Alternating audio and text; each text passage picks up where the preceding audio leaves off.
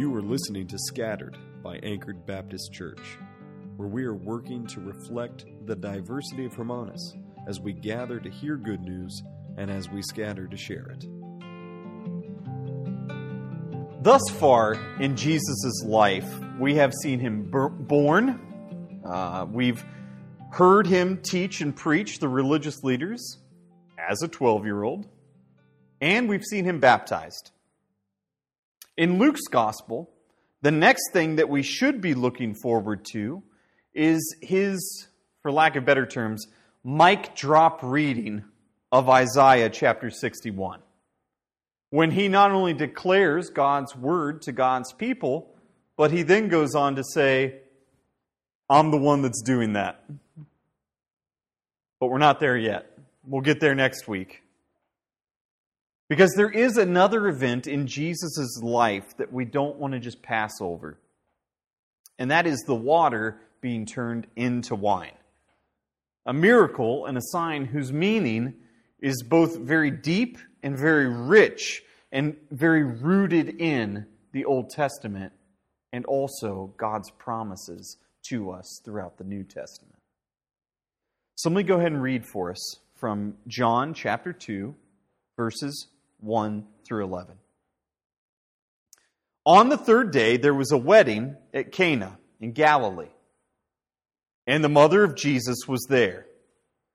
Jesus was also invited to the wedding with his disciples. When the wine ran out, the mother of Jesus said to him, They have no wine. And Jesus said to her, Woman, what does that have to do with me? My hour has not yet come. His mother said to the servants, Do whatever he tells you. Now, there were six stone water jars there for Jewish rites of purification, each holding anywhere from 100 to 136 liters.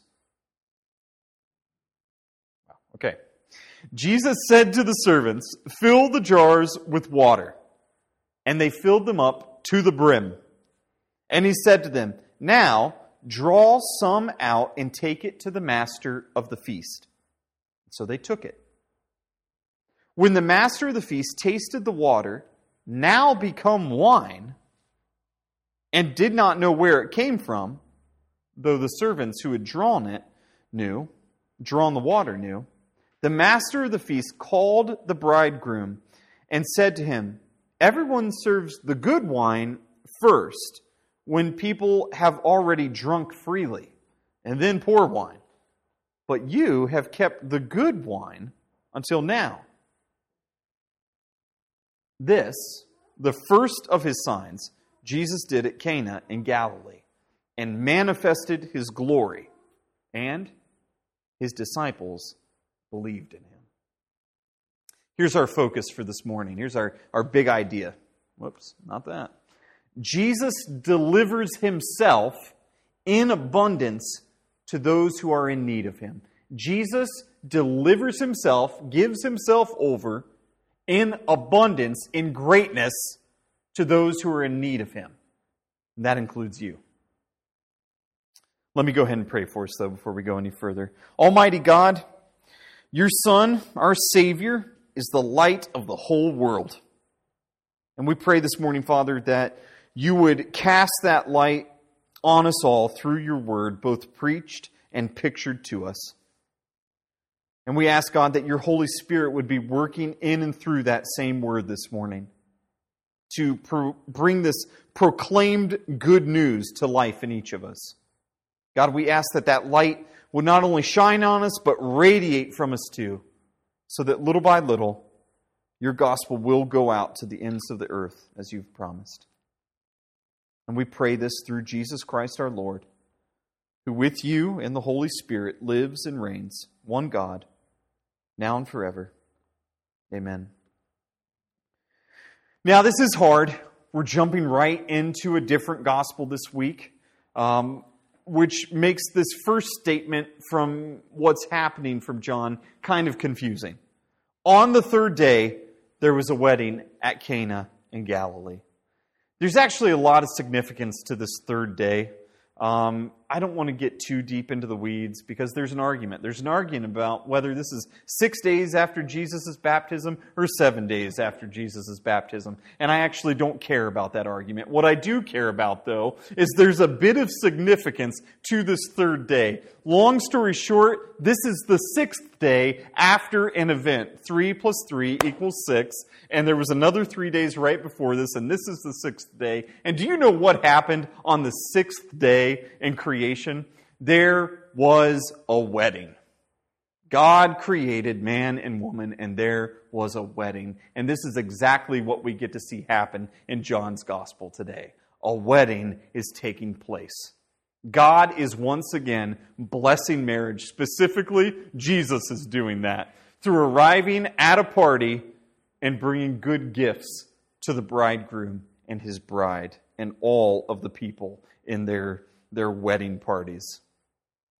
I, I love it here that Jesus' mother is invited to the party, and then Jesus is invited, and his disciples. Now, I don't know about you, but if the traveling like frat house or like group of guys that is walking down the road and they're dusty and filthy, it's one thing to have to invite the son because you invited the mother, but it's another thing to have to invite the 12 people that are following the son around. Would you agree with that? It seems like maybe um, these this Jewish wedding thing is a lot bigger than I could have imagined. I know that Tara and I's wedding, we were on a very strict budget, and that very strict budget meant that, you know, you had to watch how many brownies you were eating, okay? You could only have so many cookies and so many pieces of fruit, okay? That's just the way that it was. But it doesn't seem to be the case here. It seems like a wedding is a celebratory event where everyone is partying pretty hard okay? And this is also evidenced for us in the text when it says that the wine ran out.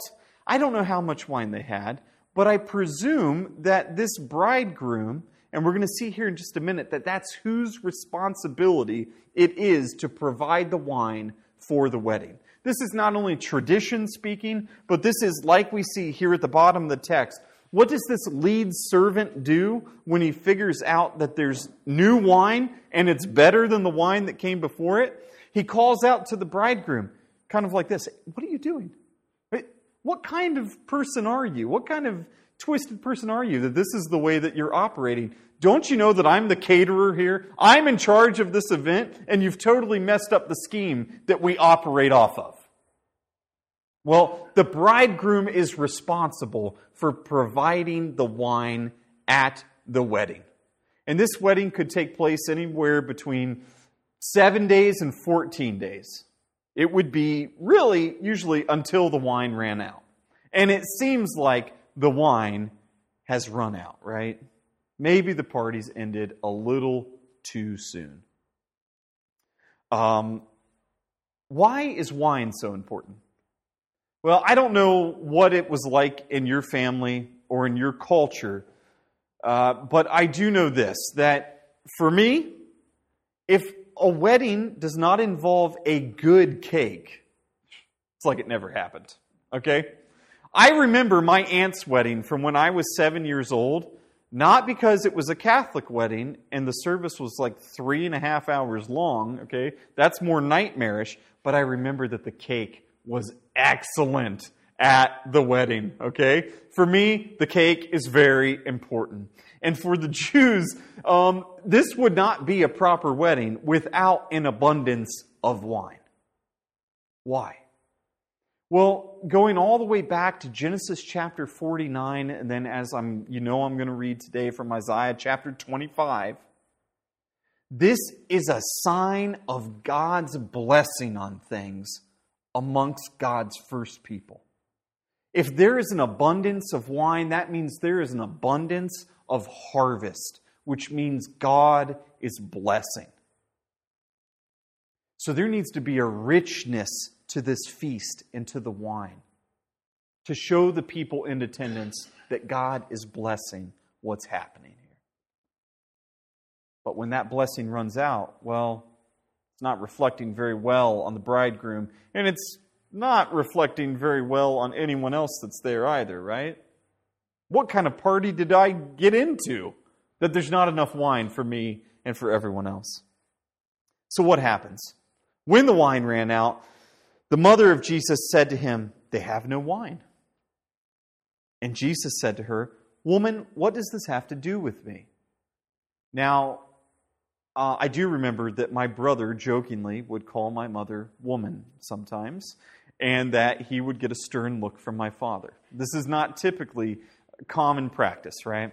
Well, don't take this as an offense, all mothers in the room, at what Jesus is saying to his mother.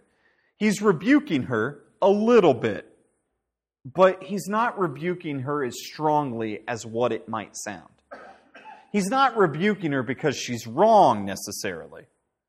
In fact, Jesus is going to use this term woman uh, pretty much whenever he's speaking to a female in the text. So when he stops the religious leaders from stoning a woman, she's called woman. When he talks to the Syrophoenician woman, she is called woman. Uh, why just this term woman? It's actually uh, culturally respectful to not be giving a playful name to someone, okay? This is commenting who this person is, who God created them to be. Now, wouldn't it be more respectful, though, for him to call her mother? But he doesn't. Why? We don't actually know why he doesn't call her mother. I, I do have an idea about why he might not call her mother. And that is look, we've already seen Jesus has been an obedient son. When he was 12 years old and his parents reprimanded him for staying behind and, and, and hanging out at the temple and talking to the religious leaders, he respectfully went with them when they requested, right? We see that he is living up to his vocation as son under the law. And yet, here we're about to see Jesus not working under his calling as son, but rather working under his calling as Messiah, as Savior, as God Himself. And so, this might be why there's a little bit of a rebuke. Also, in all those other instances that Jesus says to someone, woman, uh, especially the Syrophoenician woman. If anything, that one is by far the most offensive, and yet at the same time, he does it for a reason. He's trying to draw something out of her. Just like Jesus does anytime that he's teaching, sharing a story, working miracles. He wants a good confession to come out of someone. So, this is exactly what he's doing to his own mother. Why is this my problem? And he wants her to say why it's his problem. because he can do something about it. Because she knows that he can. Jesus, uh, and so uh, when she said to Jesus, They have no wine, and Jesus said to her, Woman, what does this have to do with me? My hour has not yet come. What's Jesus saying to her? okay, I, I hear what you're saying, but it's not time for that confession, not yet. It's not the time for me to start pulling out miracles left and right. That's going to come next, okay? And yet he's he's going to his mother stopped speaking to him. His mother said to the servants, "Do whatever he tells you." Um, now, this is interesting language, actually. I don't want to get too nerdy about it, but uh, you might remember language like this being used in the past. Uh, do you remember when Joseph was, after he'd been sold into slavery and he was in Egypt, and no one had a good idea about how to work up towards the seven years of famine that were going to come? Well, Pharaoh put his trust in Joseph. And what did Pharaoh say to all the other servants? He said, Do whatever this man tells you. It's really a confession of trust in the person that's standing there. So, what kind of confession does Jesus provoke from his mother? It's confession of trust. And she says what any of us should be saying whatever Jesus tells you to do, just do it. whatever he tells you to do, do it. Now, there were six stone water jars there for the rites of purification, each one holding anywhere between 100 and 136 liters. That's a lot of liquid. I can't actually put my brain around six of those. Um, why is there a difference? Do we not know how much they held? Well, they're stone jars. Stones come in different sizes. Okay, they're all going to be different shapes and sizes. And um, needless to say, we've got like bathtubs of water that need to get collected here by these servants. And they do that. They fill up these stone jars up to the top. What are these Jewish rites of purification? Um, okay, any rites of purification, whether it meant the washing of the body, the washing of the hands, but why would we need these gigantic stone jars? Um, because it's a wedding. And there's lots of dishes that need to get done, and there's lots of people that need to get washed.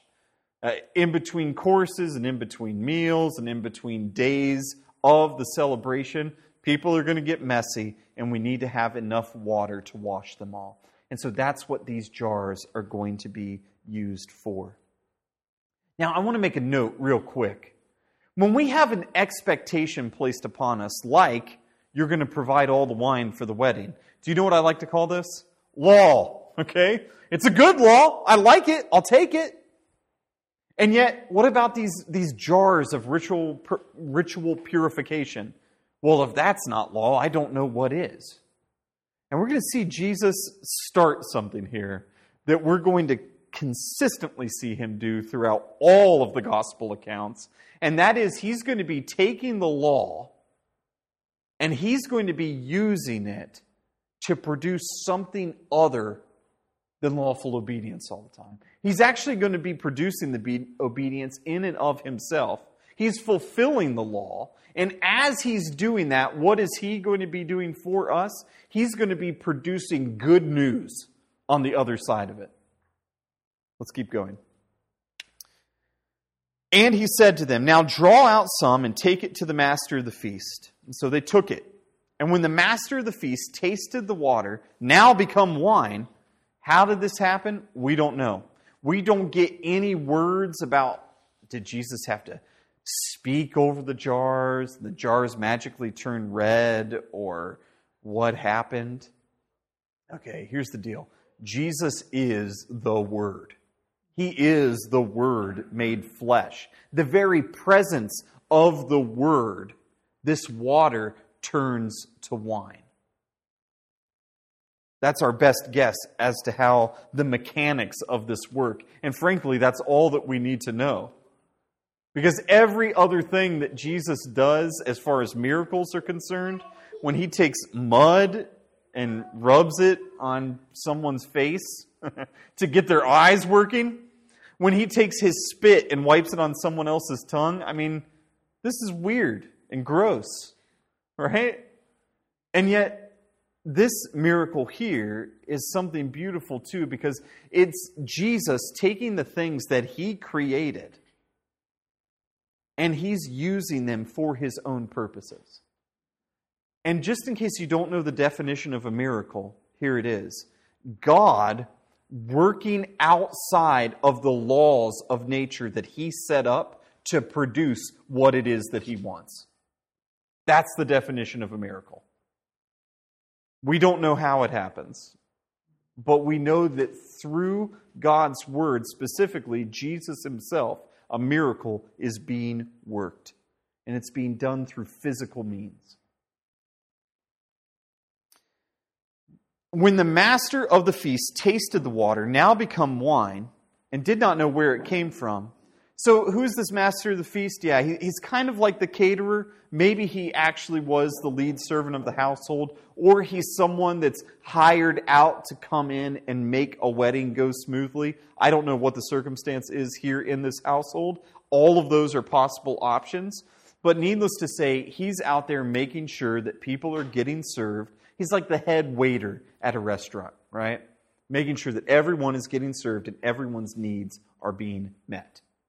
So he doesn't, he's not back there in the kitchen slogging it out, doing the purification rituals on the dishes or any other thing. He's out there making sure people are getting served. And so it's a surprise to him because he doesn't know what's happened when new wine is brought out. When the master of the feast tasted the water, now become wine, and did not know where it came from, although the servants who had drawn the water knew, the master of the feast called the bridegroom and said to him, Everyone serves the good wine first, and when the people have drunk freely, then the poor wine. So, what is he saying? No coded language. Um, when everyone's drunk a little too much, then we start giving them cheaper wine. It's going to be watered down, it's not going to be aged as well, so on and so forth. And you know what? They're not even going to notice. Their senses are dulled now, and the party's going to continue, and everyone's going to be happy chappy. We're good to go. Right? But now he's confused. He's confused. He says, wait, wait a second. Did I just serve the bad wine first? This is bad on my reputation. And you know what? Bridegroom, it should be bad on yours too. I can't believe that you're mixing things up like this. There is a code, there is a law that we follow. We do it this way, and that's the way that we've always done it. That's the way we're always going to do it. And do you know what Jesus says to that? He says, mm, No, I do it a different way. In the midst of this, even though this lead servant doesn't know it, Jesus is saying, the old, the, the, the, the new wine, the watered down wine, that's what everyone was receiving beforehand. But now I'm here. And when I'm here, the good wine, the plentiful wine, the rich wine, that's going to be what's handed out. That's what comes in the end, is the good wine, the blessing of God.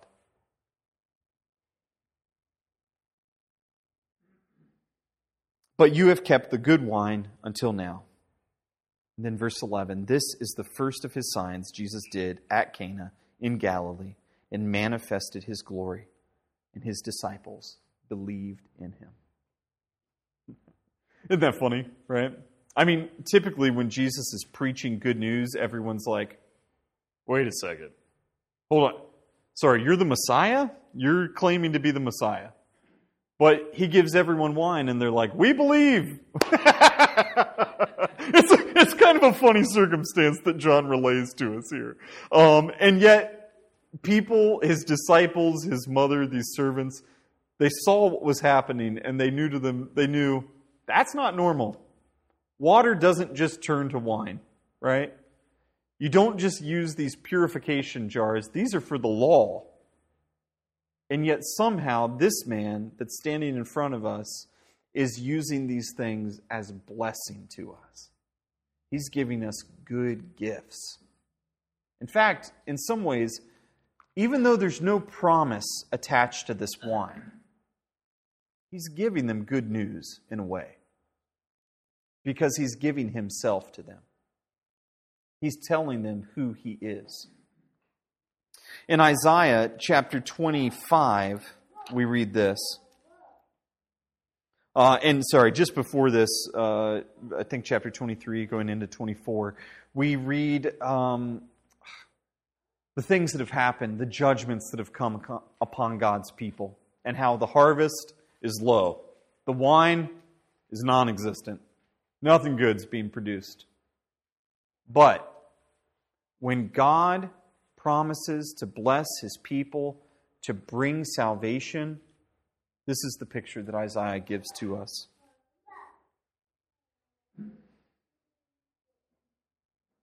Um, I'll start reading from verse 1 just because it's beautiful.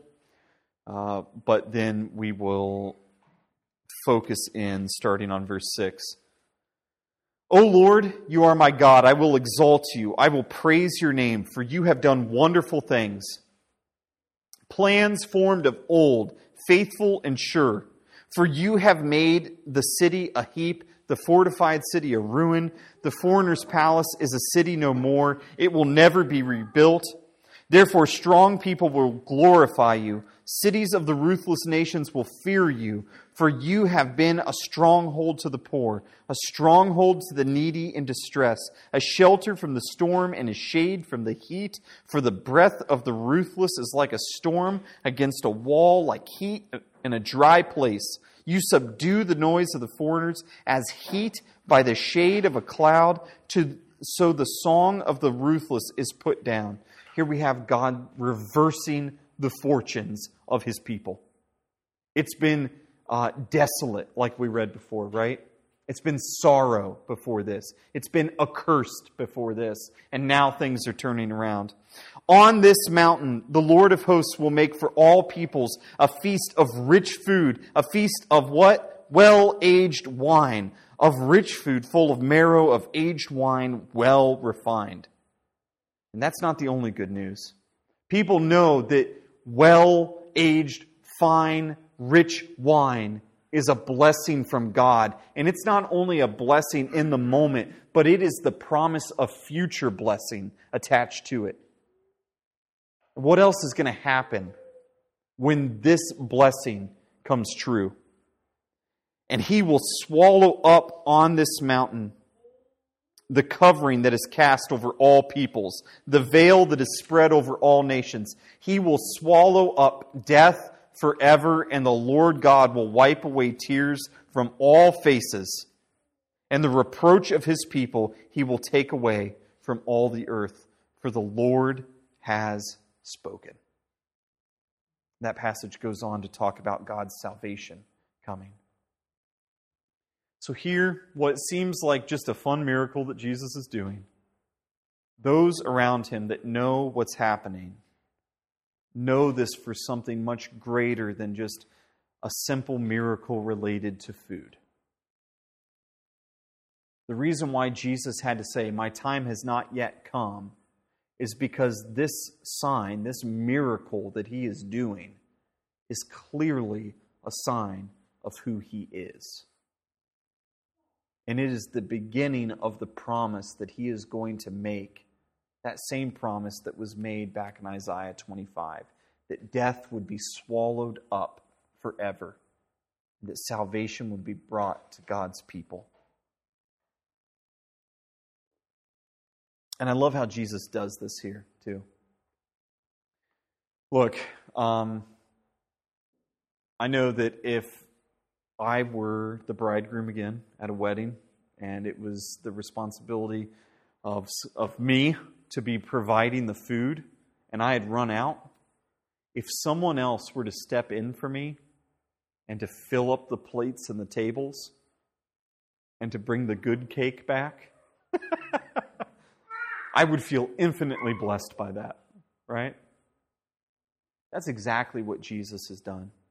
This bridegroom who didn't know the kinds of drunks that he was dealing with, this bridegroom who ran out of wine, right?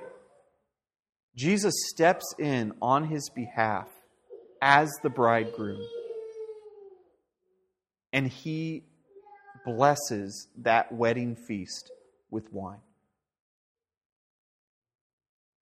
Christian, for you and I, this is a beautiful picture of who Jesus promises to be for us. He promises to be that bridegroom to us who provides for and takes care of us. Jesus, in this miracle, delivers himself in abundance to those who are in need. And he does that for you. The way that this promise from Isaiah is going to be fulfilled is Jesus going to the cross and dying your death for you, taking your sin upon himself, swallowing up that sin and death forever. So that the feast that he's providing for you as the bridegroom, at that final feast that we look forward to, that marriage supper of the Lamb, where we finally get to celebrate with Jesus, the bridegroom, in his presence forever. Eating those rich foods, eating, drinking those rich wines. This beautiful picture of God's never ending blessing to us. He does that first by going to the cross for you and giving Himself to you in abundance.